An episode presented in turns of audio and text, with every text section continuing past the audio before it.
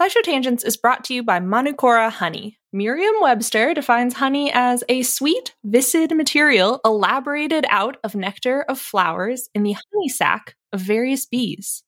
And that's all good and fine. out. But old Merriam and Webster used some words that I don't know and didn't really hit the mark when it comes to talking about Manukora honey. First off, Manukora isn't just sweet and viscid. It's got a rich, complex taste and a creamy, melt in your mouth texture that you won't find in your average, everyday grocery store honey. And nectar of flowers doesn't cut it when you're talking about the nectar of the Manuka tea tree in New Zealand, the only nectar these bees feed on in the production of Manukora honey. In conclusion, Manukora ain't just your average boring dictionary defined honey. It's special honey. I know this firsthand. Uh, they sent us a jar, a squeeze bottle, and some honey sticks, and we've been sharing them around the office of their MGO 850 plus, their best selling honey. It's not the same. it's not what you're thinking of when you think of honey. Look, have you ever think to yourself if like a company made grapes for the first time, we'd go nuts. It's, I feel like honey is this way, where I'm like, if anybody like made this up, we'd be going out of our minds. But this is like if honey happened again. Did you like the honey, Sari? Uh, So I moved into a new place where there's no insulation in the walls. And so uh, I've been drinking a lot of tea. And Mhm. sometimes that tea needs a little bit of honey. And I initially poured in this honey thinking it was going to be grocery store honey. And then I was like, that's different. And now it's a little uh, breakfast treat. It's a great breakfast treat because it's it's it's a little like it's for toast. I could put like this on my butter toast, and I'm like, ooh, I'm having an experience. So Merriam Webster also defines ultimate as the best or most extreme of its kind. Now that one fits Manukora to a T. Indulge in the best or most extreme sweet viscid material elaborated out of nectar of flowers and the honey sac of various bees from Manukora.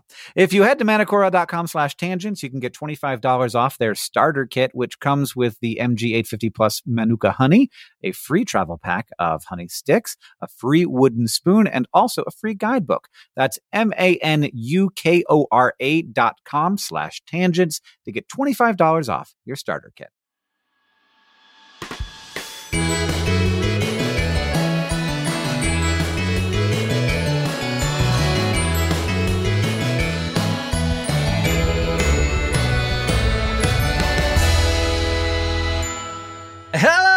Welcome to SciShow Tangents, the lightly competitive knowledge showcase starring some of the geniuses that make the YouTube series SciShow happen. This week, as always, I'm joined by Stefan Chen. Hello, Stefan. Hello, good evening. If you could date any fictional character, who would it be? A fictional character? I have never thought about this. How is that possible? Come on. How, Sam, how often do you think about it, Sam? Well, it, I know that the answer is Jubilee from X Men, so that's Oh, how much yeah. I think about it. I feel like I've had a number of like fictional character crushes, but I, I don't, you know, you don't want to date them necessarily.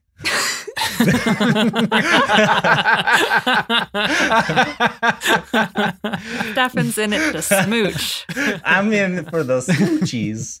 Uh, yeah, I don't know. Like Misty from Pokemon. Woo.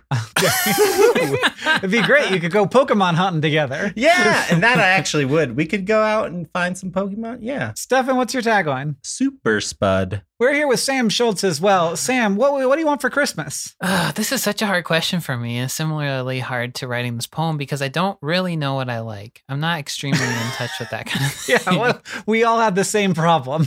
And what's your tagline? a festive holiday Dracula.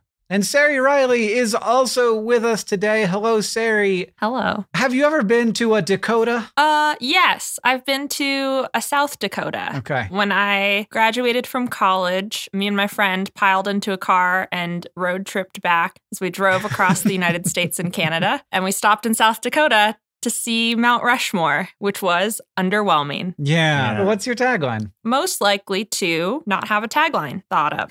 Whoa. Meta. and I'm Hank Green, and my tagline is the international service station. Oh. Every week here on Tangents, we get together to try to one up amaze and delight each other with science facts, and we play for glory. We also keep score and award Sam Bucks from week to week, and we try to stay on topic, but we're not always great at that. So if you go on out on a tangent and the rest of the team deems your tangent unworthy, we'll force you to give up one of your Sam Bucks. So tangent with care. It is almost the end of the year here in the year 2020, which means it's almost the end of season two of SciShow Tangents. So this hmm. month, we're celebrating science and friendship and the end of the season with episodes about each of our hosts. The topic of each episode in December will be one of us, and everyone else will be presenting facts about some of that person's favorite things. And in the last episode of the year, we will announce the season's winner and name a new name for our Tangents currency. Hmm. And now, as always, we introduce this week's topic with the traditional science poem. This week, from Sam. This was the hardest science poem I've ever had to write. I got sweaty while I was writing it. well, well, well. It's time to talk about me and the things I like. I'm a rich tapestry. I like how dead leaves smell during the fall. I like spicy food. And guess what? That's not all. I like scary movies with lots of gore. I like old film grain, and I like when cats snore. I like lots Hmm. of people, such as my wife. I like Oreos. Uh, not much rhymes with wife. I like recording this show with my friends. I like mac and cheese, and I will not pretend that I don't like things that glow in the dark. Of course, Halloween and the Ferengi quark. Hmm, Was this poem supposed to be about science? The prompt is unclear, but I don't want to rewrite it. So I'll just say there's probably science explaining why I like this stuff, and it's probably amazing, involving things like my brain chemistry or how my DNA is organized sequentially. I'm sorry I didn't research it. I really am. But this poem is over. Now let's talk about Sam. so our topic for the week is stuff Sam likes, which oh boy, we'll see how it goes when we get to my part of the podcast. if I had heard this poem earlier, maybe would have given me more to go on. Well, the reason I got so nervous is because I tend to play it pretty close to the chest. So I Mm. don't like to talk about things I like. I think it's really boring. So this Right. was hard for me. Is that because you you want other people to th- think that you're paying attention to them and not think that you're harping on yourself? I think it's probably a lot of really complicated reasons, all the way back to my childhood. okay. Let's talk about the next part. What's next? Uh, I brought the etymology of your name. Yeah, do you know what your name means? Uh, no, I don't think I do. The primary definition is from the Hebrew name Shimshon. Ooh. I'm not pronouncing that correctly, derived from Shemesh, meaning sun, Sun in the sky or sun is in your father's son? sun in the sky. Nice. That's the good one.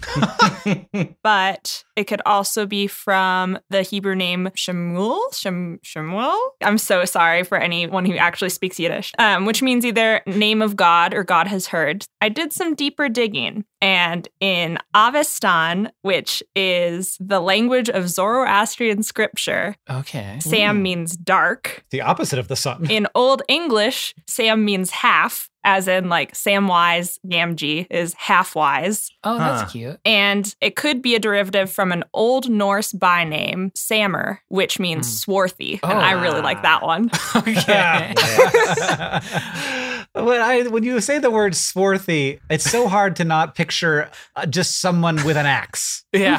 My first Yeah. like uh, no matter what, it's like that guy's got an axe. Yeah. I don't know what he's gonna use it for, but he's got one. I wouldn't look good with an axe, I don't think, though. I think you would. You, Okay. you Yeah. could just put on some plaid and pick up an axe. Uh, you know, okay, so when I was a kid, I was scared of the happy birthday song because everybody looked at me too much when they were singing it to me. Mm. That's exactly how I feel right now. Sam is uncomfy. All right, then I guess it's time to move on to. One of our panelists has prepared three science facts for our education and enjoyment, but only one of those facts is real, and the rest of you have to figure out either by deduction or a wild guess which is the true fact. If you do, you get a Sambuck. If you're tricked, then our presenter will get the Sambuck, who is, this time, Sari. Sari, what are your three facts? So I started out the statement very bold. I know Sam likes little toys and action figures because they're on his desk. Is Yeah. that true? uh-huh. Okay, so here is a truth or fail about cereal box toys. Oh. Mm. All of these toys are real and came in cereal boxes, but which connection to science is true? This is perfect. Thank you. Okay, number one, in the 1970s, Alpha-Bits included a miniature terrarium with all the supplies for kids to grow sprouts, including a hardy and safe growth medium. The inventors of that miniature terrarium went on to work with NASA and the Skylab space station to help develop some of the first micro greenhouse apparatuses to study the growth of plants in space. Hmm. Wow. That's cool. Number two, in the 1950s, some Kellogg's cereals included a baking powder submarine. You filled it with baking powder, and when it filled with water, the sodium bicarbonate and cream of tartar would produce carbon dioxide gas, making it float back up again. And then when it reached the surface, it would tilt so the gas bubbled out and it would sink again. And a submarine engineer was inspired by this toy to experiment with the buoyancy of ballast tanks on real submarines, swapping out compressed air tanks for a simple chemical reaction that generates gas. Mm. That's cool. Or number three, in the 1960s, Captain Crunch included a whistle that sailors used to signal different things clearly at sea, and these whistles happened to exactly produce 2600 hertz tone. Because AT&T implemented automatic phone switches that use specific tones to mean specific commands, hackers discovered that they could use Captain Crunch whistles to trick phone switches into rerouting calls to get things like free long-distance phone calls. Oh, wild. These are great. These are so we've got three different maybe things that you could get inside a cereal box. A miniature terrarium that was invented by people who would go on to build micro greenhouses for NASA. Fact number two, baking powder submarine that inspired an engineer to create a new kind of ballast tank, or a whistle that was at the same frequency AT&T used for phone switching, which let hackers reroute their personal phone calls for free. So the submarine was made of baking soda? No, it was like a little plastic or metal toy, like submarine, shaped like a submarine with a hole in it. And then you poured baking powder Oh, okay. into it. It would sink, and then the baking powder would interact with the water and form carbon dioxide, and then it would float, and then it would tip over, and then the bubbles would come out, and then it'd sink again. Oh, Mm. that's super cute. I love that. Mhm. And it does make some sense that you would use a chemical like source for gas in a submarine as opposed to compressed air. Mhm. Though it feels like it would get used up. Mhm. I mean, compressed air also gets used up when you're underwater. So, the way that a submarine works, to my understanding, is that there is initially air in the ballast tanks, and then they open up in some way to fill up with seawater to help the submarine sink. And then when you're ready to float again, you push gas back into the tanks. And so it's like, we're going to be buoyant again. Oh, I see. and so it'd be for that part of Mm. it. And the air that's in the ballast tanks doesn't get like compressed, it just gets leaked out. hmm So the first one is they're building a terrarium I don't believe this. that then grows sprouts for me to eat? Like, is it like, hey, enjoy your cereal and grow sprouts? So it's like a little plastic container that comes with a little bit of growth medium and seeds. And they were like, kids, open up this plastic Mm. container, sprinkle your seeds and sprinkle on some water.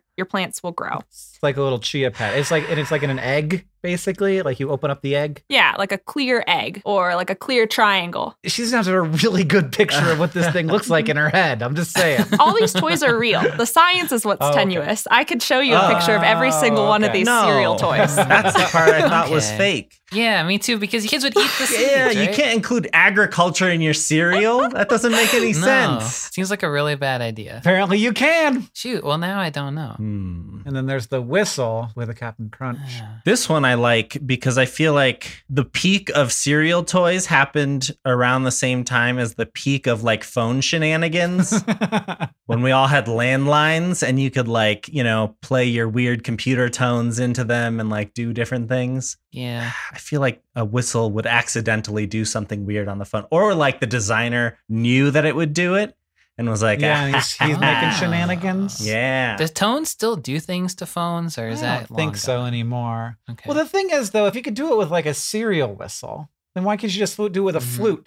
I feel like a flute's way more, mo- way more versatile than a cereal whistle. yeah, yeah, but most people can't play a flute. That's true. and it's cheaper. Yeah. Yeah, you don't get flutes in your Captain Crunch. That would be quite a surprise, though. Captain Crunch is not a pirate, is he? He's just a captain. Yeah, he's just a captain. Okay. He fights pirates. Okay. Who does he work for? I don't know. I don't know. I think he's got an Amer- he's got an American accent, but he's wearing a British admiral. Mhm. Yeah. So really confusing. He could be a pirate, and his thing is just that he dresses like an admiral. That's sneaky. Yeah, he's like he's flying the wrong colors. yeah. Hmm. All right, we are about to share our answers here, but you can go vote at twitter.com slash scishow tangents, where we have a poll up and you can vote for the thing that you think is the true fact. Go vote now. As soon as you do that, unpause and we will tell you what we think. Who wants to go first? Whistle. Stefan's at Whistle. Okay. I'm also going to go with whistle. I'm also going to go with Whistle because it is Uh-oh. the true fact. Oh. Oh, no. I was afraid you would be old enough and like tech savvy enough to know it, Hank. oh, no. yeah, the whistle is the true fact. I just watched a movie about this. Oh. Oh, you also knew? I didn't know, but I suspected because I saw the conversation and they do this in that movie. Yes, there's a legendary hacker who is called Captain Crunch. Ah. oh. Yeah, his given name was John Thomas Draper before he became known as Captain Crunch, and it was an American computer programmer. And then there was a group of phone hacking folks named Phreakers. Um, very classic hacker name, I think, like a bad pun, but they identify with it strongly. Oh, I never got that before. The PH is for Yeah. phones. PHs for phones. Okay. Yeah, and it just like came up in the phreaking community that the bosun whistle from Captain Crunch was the exact frequency that you needed to trigger the AT&T internal tone signaling system that would basically make it seem like you hung up on your call and so then it was ready to reroute it wherever. And so these people would blow the whistle into their phone. The company would think that it hung up. And then my guess is through other tones or through like an understanding of the internal phone system, they could then reroute their own call to another country or to whatever number they wanted. Did somebody do this on purpose or was it just a, a fluke? They didn't make the whistle like this on purpose, Okay. to my knowledge. No, no one was a secret agent in the Captain Crunch factory because in the 1960s is when this whistle was released. The 2600 hertz thing was discovered in around 1957 by a blind seven year old boy named Joe Engressia, which is very cool, and learned by whistling a Mhm. certain note at that frequency would stop a phone recording. Awesome. Yeah, so this child figured it out, and then this became known among a bunch of hackers. And then they were like, "Hmm, this whistle just like happens to be at that frequency." I'm sur- sure someone measured it and then tried it out with the phone. That's so cool. I love analog hacking stuff. Yeah. Yeah. And then this is what was weird to me and why I knew of it and why I was afraid Hank would know of it. But Captain The hacker, then created something called a, a little blue box, which was basically a machine to generate different tones to do a bunch of different things with phones. And then that got Steve Wozniak and Steve Jobs interested while they were engineering students. And so they like Mm. attribute part of the founding of Apple and like their interest in engineering with this phone hacking community. Cool. And that's why this cereal toy is now like mildly famous among nerds. what are you trying to say? Yeah. Yeah. I knew about don't- it I- too, so Oh, dang it. yeah. Cool. And these other things actually existed, but it just nobody ever thought, oh, hey, that'd be a good idea for how to make my submarine go up and down. hmm yeah, that was it. Someone, I think two cosmeticists came up with the idea of the baking powder submarine, which was funny. I don't know why they were messing Hmm. around with baking powder, but they were like, when water hits it, it does a chemical reaction, makes gas. So, like, let's make a toy out of this. And then they patented it and then sold it to Kellogg's. And we're like, here, make it into a cereal toy. Those are popular. And then Alpha-Bits just included a mini terrarium. I linked the commercial in the show notes so you can you too can watch it and experience the joy of these children. but no relation to NASA. I just made that up based on the time period. All right. Well, next up, we're going to take a short break, and then it will be time for the fact off.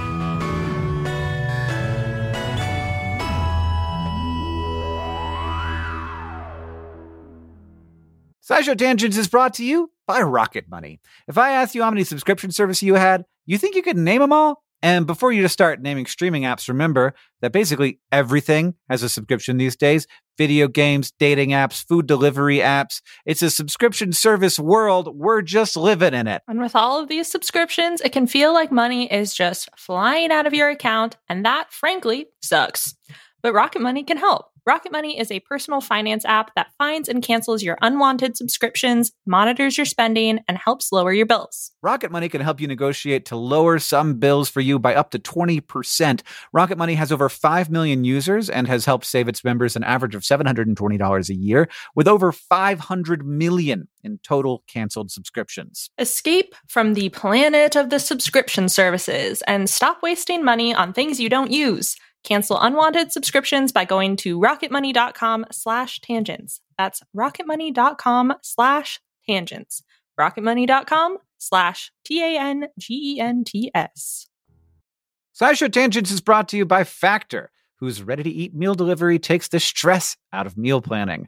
Stress is stressful. I don't like it. Life just goes and goes and it doesn't ever stop going. There's always something else to do. And one of those things is a very important thing called eating dinner. To eat dinner, one must pick out what they want to eat and then go to the grocery store and then buy the stuff and then chop the stuff and uh, do other things to the stuff. You have to heat the stuff and put it in water. And then afterwards, you have to take the things that you heated it in and they're gross and you have to make them clean again. Meanwhile, life is still happening that all all that's building up around you. Um, this is terrifying. I'm so I never want to cook again. You're right, Factor Ad. I don't. I don't want to have this happen. This is unacceptable. Sometimes, uh, parentheses, all the time, uh, you just don't have the time or the energy for meal planning on top of everything else going on in your life. So thankfully, Factor is here to help. Factor's two minute meals are your secret weapon come mealtime. You can get chef crafted meals that are better for you and better tasting than takeout delivered right to your door, ready to heat and ready to eat. No prep, no mess, no sink full of dishes, no stress. We're kicking stress out the door in 2024, and I certainly hope that's true for me. Heck yeah, Factor. Kick my stress. right out the door. I'm gonna get a I'm gonna get a chest freezer just for these meals. Well, you're going to need one because they have over 35 meals to choose from, flexible ordering options, add ons, smoothies. Factor offers all sorts of fast, simple solutions when you're too busy to cook. Banish your stress, even if it's just for like one hour while you're eating dinner. Head to factormeals.com slash tangents50 and use code tangents50 to get 50% off. That's code tangents50 at factormeals.com slash tangents50 to get 50% off.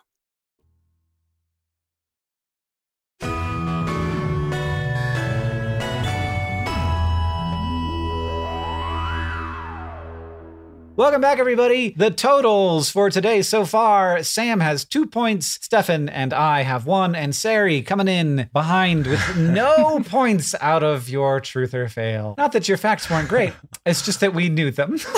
Uh, all right, now it's time for the fact off, y'all. Two panelists have brought science facts to present to the others in an attempt to blow your minds, and the presentees each have a Sambuck to award to the fact that they like the most. And it is Stefan versus me. The trivia question to decide who goes first will be read by someone. Sam is the co founder and former co curator of a tiny movable art gallery called Fathom Space. Fathom Space has appeared on street corners and inside other galleries to showcase art to be experienced by one to two people at a time. True to its name, the gallery measures about one fathom tall, though maybe it was a little taller. How many meters are in one fathom? Hmm. Ah. It's funny because if you just asked me how many meters were in a fathom, I would have gone into the hundreds or thousands. But knowing Whoa. that uh, that that the fathom space Oh. is a single fathom tall does change my perspective on this. How many meters are in one fathom? I don't know, three. Oh. I'll say two.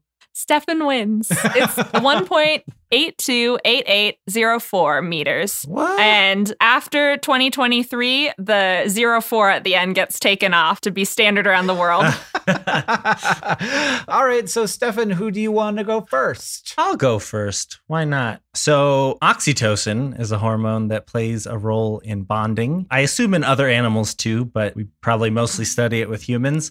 Uh, it's sometimes called the cuddle hormone or the love hormone, and it reinforces bonds with like your child or romantic partner. And I think it's more complicated than we understand, but that's the basic idea. So, in this study that I'm going to talk about, researchers recruited 20 heterosexual couples, 19 of which were married, and had them participate in an activity, either playing a board game together or joining a couple's painting class to see how different activities might affect their oxytocin levels.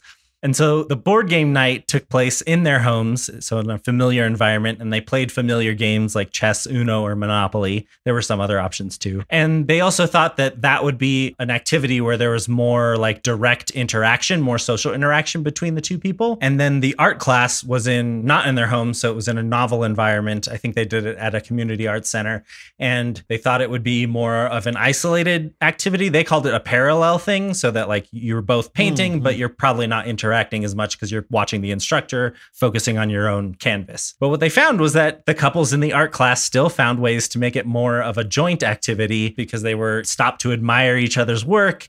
They'd put their arms around each other, give each other compliments. And so that also ended up being a joint activity with these couples. And they also collected everyone's pee before and after the activities. so they so they could measure the actual oxytocin levels and they found that all of them Uh. produced a similar boost except Mm. in men who were painting they specifically saw a two to two and a half times greater boost in the oxytocin levels for them and overall they the novel environment seemed a bit better which is not useful uh, information in a pandemic but again, one day maybe we'll be able to take advantage of that. And they pointed out that other studies usually ask couples to perform a specific physical activity like cuddling or handholding, but all the physical touch here was spontaneous and pretty brief, but it still had this effect. So their takeaway was that it could be good to find those small, meaningful ways to interact when you're eating dinner together or going for a walk or sitting on your couches with your iPad. and the that's so that's basically the fact. The mind blowing thing to me is that they still saw an oxytocin boost when people played Monopoly. Like what the fuck? How is that possible? and this is a Sam fact because it has board games and it has art and it has love. those are all things I like. I just like have such an opposite relationship with all of those things. Mm. Like I get mad when I play board games. I get mad when I paint. and uh, I mean, I guess that love is fine. I don't get too mad about that Yeah. one, but Mhm. this is great. I'm glad to know it. All right, is everybody ready for my science fact? mhm. Okay, Sam, it's about hermit crabs. oh well, okay.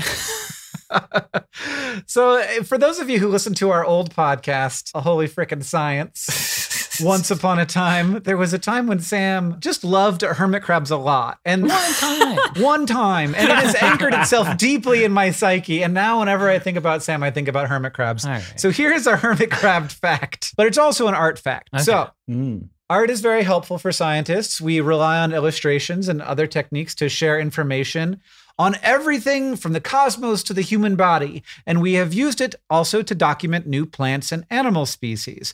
But times have changed and techniques have advanced, which is why you can now print out your very own hermit crab. So, What? you might think that hermit crabs are a species of crab, or that maybe there are several species of hermit crab. But in fact, there are over 1,100 described hermit crab species. Uh-huh. And their bodies are very small, and they're often very difficult to distinguish from each other. So it can be difficult to identify and classify a hermit crab when you discover it or when you find it to know if it's new or if it's weird that it's in the place where you found it or just to add to the scientific body of knowledge. So scientists have to rely on each other's descriptions. That might not be enough, and they might reach out to a museum to have them uh, send them a hermit crab, like specimen, or just to describe it to them. But the descriptions might be lacking. The museums might have lent that particular hermit crab out to somebody else. The sample might have gotten damaged or lost. And that happens, and then sometimes end up in a situation where, like, the one individual that you described the whole species on is gone. So in 2018, scientists at the University of Cape Town and Stellenbosch University used a technique called 3D X-ray microcomputed tomography, or micro-CT, to scan seven preserved hermit crab species, including one previously undescribed species and two rare species from deep sea habitats. The scans provided high resolution images of the surface of the hermit crabs, including 3D structures that might be too complicated to capture by drawing. And you can view the scans online. And even more exciting, there are 3D printer files based on the images that are available for download. So you can email yourself a hermit crab or email it to somebody else and they can print it out and be like, is this the one? And you can hold it up next to the hermit crab that you have. So the scans assure that if anything happens to the original samples, we will still be able to study those hermit crabs. Most importantly, they make it easier for people to learn more and teach more about these delightful creatures. Hmm. But they're not alive. Yeah, the samples are preserved deads. Okay. Mm. Hmm. I just want a new like movie theater commercial, not commercial, but like PSA that's like you wouldn't download a hermit crab. uh, but these scans and the 3D images of these hermit crabs are remarkably detailed, almost upsettingly detailed.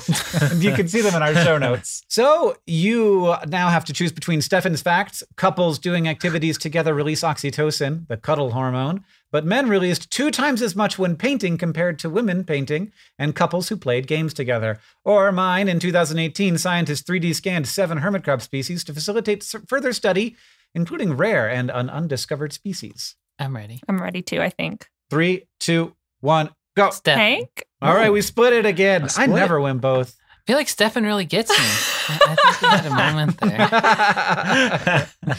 well, that means it is now time to ask the science couch, where we've got a listener question for our couch of finely honed scientific minds. It's from at Como20, who asks, which D&D monster would break the most mm. scientific laws? Sam, I feel like that one's just for you. yeah, it's just for my mind, which is not scientific at all. Let's ask the Sam couch. Yeah. But I tried to come at it in a kind of scientific way. So D&D is full of monsters that break the laws of nature in extremely fundamental ways, but a lot of them are like demons or animated by magic or something like that. So I decided mm-hmm. to focus on monsters that were presented as like a normal animal that you would see in D&D world. Like you could go to a zoo and there'd be this thing. And so the first thing I thought of was lurkers above, which are basically big flat manta rays that are textured like the ceiling of a dungeon. So then you walk into the dungeon and then it falls on your head and eats you. But then I started thinking more about that. And that's just like the end goal of any ambush predator, basically, is to look exactly Mhm. like what it's hiding against. So, Mhm. like, those were out and mimics were out, which are monsters that look like treasure chests. Then there's a lot of monsters that are like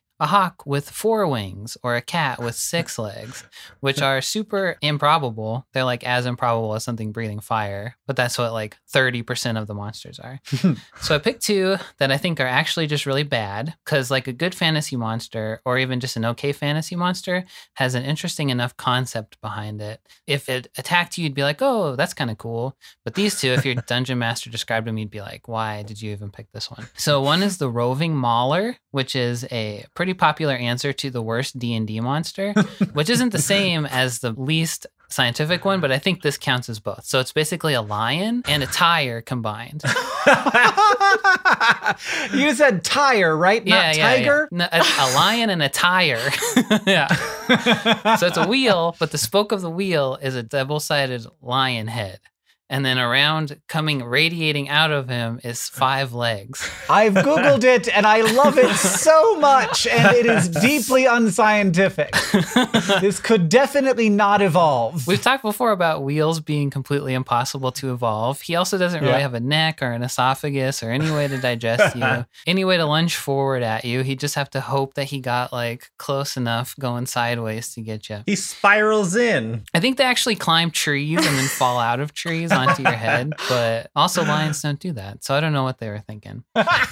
It feels like a good Oh. like Halloween costume for your starfish. if you owned one, you could like put on a little lion face and be like, "Here you go." Uh huh. But Yeah, or like a cat. It would be a cute Halloween costume for a pet. Mhm. But just like thinking about that wheel, whenever I think about natural wheels, I just think about how stinky it would get in where the the like the joint would be. Yeah, well, I'm just like, he's got like one, two, three, four, five in between the legs. Yeah. In between the legs is the stinky part, and there's just like times five. So he's probably a really stinky fella. The next one is kind of boring, but it's the very first thing you see when you open the third edition monster manual.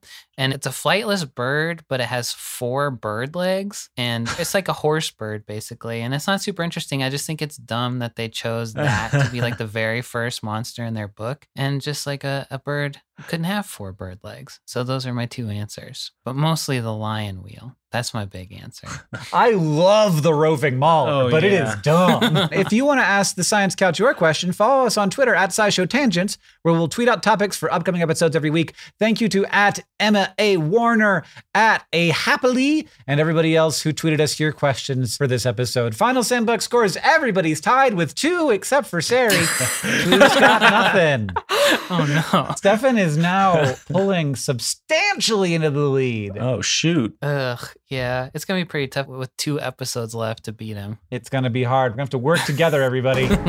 well, if you like the show and you want to help us out, it's easy to do that. You can leave us a review wherever you listen. That helps us know what you like about the show. Also, other people will see what you like about the show. Second, you can tweet out your favorite moment from the episode. And finally, if you want to show your love for SciShow tangents, just tell, Tell people about us. Thank you for listening. I've been Hank Green. I've been Sari Reilly. I've been Stefan Chin. and I've been Sam Schultz. SciShow Tangents was created by all of us and produced by Caitlin Hoffmeister and Sam Schultz, who edits a lot of these episodes, along with Hiroka Matsushima. Our social media organizer is Paula Garcia Prieto. Our editorial assistant is Deboki Chakravarti. Our sound design is by Joseph Tuna Medish, and we couldn't make any of this without our patrons on Patreon. Thank you, and remember, the mind is not a vessel to be filled, but a fire to be lighted.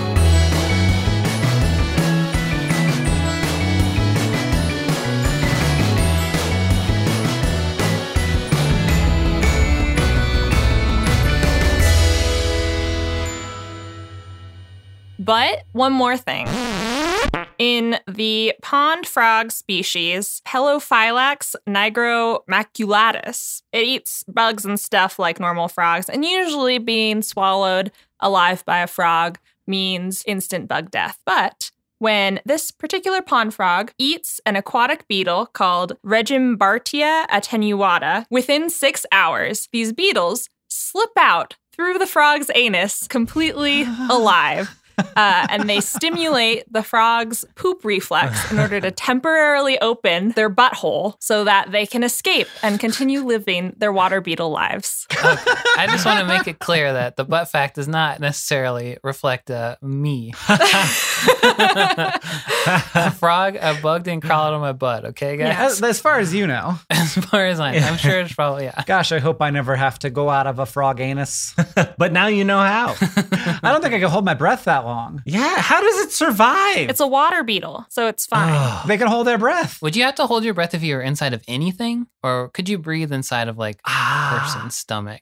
No, there ain't no No. breath in there. Okay. there has to be air, right? It like squishes around. A little bit. Unless you had a soda, and then it's like mostly carbon Mm. dioxide, and then you're in Uh. trouble in there. It'd be real stinky Yeah. here too, I'd imagine. Oh yeah. No, it, regardless, let us not shoot ourselves with shrink rays and get consumed by a human. yeah. yeah. okay. Yeah. fine.